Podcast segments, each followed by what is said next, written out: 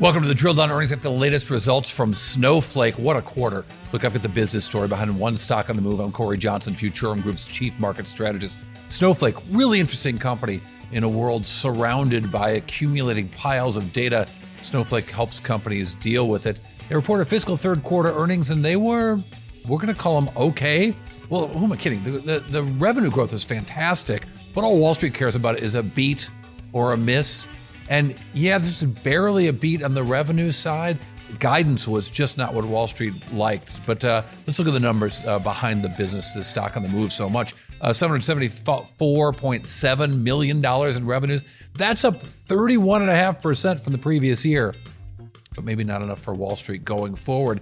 Profits, well, there were no profits. The company lost $169 million, but that's better than a, a year ago, a, a lower loss, if you will.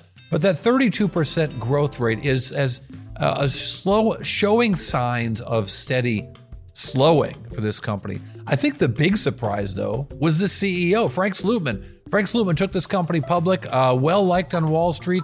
Um, he'd been around in, in, this world software business for a long time. He took the company public, as I mentioned, about five years ago. Well, he's out as CEO, moving on to be chairman of the board in, an internal candidate, uh, Sridhar Ramaswamy, taking over. Uh, he'd been the VP of AI at Snowflake. Really impressive career for this guy. Was at Google Ads for a long time.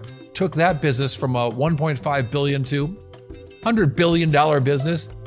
Pretty good results there. Also a venture partner at Greylock Partners, one of the esteemed venture capital firms here in Silicon Valley. So an impressive guy. Also was at Bell Labs, Lucent in a research position. Let's talk about Snowflake and why this all matters for Snowflake if you think about what's happened to data, it used to be data on premise and data on the cloud, then a public cloud where customers could access to data. And now it's this uh, hodgepodge of data everywhere on the apps and even programmable data that lives alive. It's so hot, adding so many customers. So, why the guidance kind of weak? Uh, you wouldn't expect that. Look at the stock chart after they announced the weak guidance.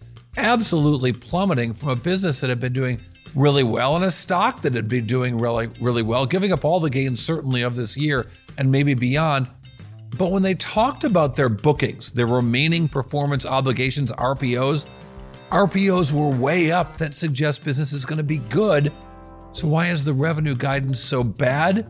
Well, here is this CFO, Mark Scarpelli, talking about what went on in the quarter and how things with the RPOs might not suggest a great near term future for Snowflake. We signed a lot of large multi year deals in Q4. I mentioned the one that was a five year, $250 million deal. There is, and so when customers, what that really shows is the commitment customers are making to Snowflake. And from a customer's perspective, as long as they use that those credits up within their contract period, they're fine. There is a lot of pent up demand for a lot of our new products that are coming out. We have a lot of customers that want Cortex and Snowpark container services. So I think it's going to be more back end loaded this year. And until we see that um, um, um, consumption by our customers, it's hard to forecast that. So stay tuned. So stay tuned. That sounds to me to be a little more optimistic than things are bad because those RPO numbers are so good. What's it all mean? What's your drill down earnings takeaway? And what's your drill down earnings bite? One number that tells us a whole lot. We'll have all that right after this. The drill down is brought to you by Futurum Group, where analysts, researchers, advisors, content creators, and marketing experts help business leaders anticipate and understand shifts in their industries and build strategies to leverage disruptive innovation. With deep analysis, Futurum Group's extensive industry experience delivers reliable research and data, thought leadership, and actionable advice to help you with your strategy and go to market efforts. Futurum Group, Here's your drill down earnings takeaway the latest results from Snowflake. The numbers are pretty good 32% growth to $775 million in revenues. Losses almost cut in half to $170 million. But the guidance was weak in spite of strong bookings numbers. So, bookings are future revenues. Those numbers were strong, but the revenue guidance was weak. Curious quarter from this company. We'll see how it plays out because the data cloud is hot. That brings us to the drill down bite, the one number that tells us a whole lot. Here's your number 8%. They saw 8% growth of the Forbes Global 2000 coming to the company. So 691 customers of the Forbes 2000. That's a lot. They've got this really cool graphic on data cloud growth, what it looked like in April 2020 compared to what it looks like for the Snowflake cloud in October 2023. A lot of activity, an exciting company. We'll keep an eye on this one.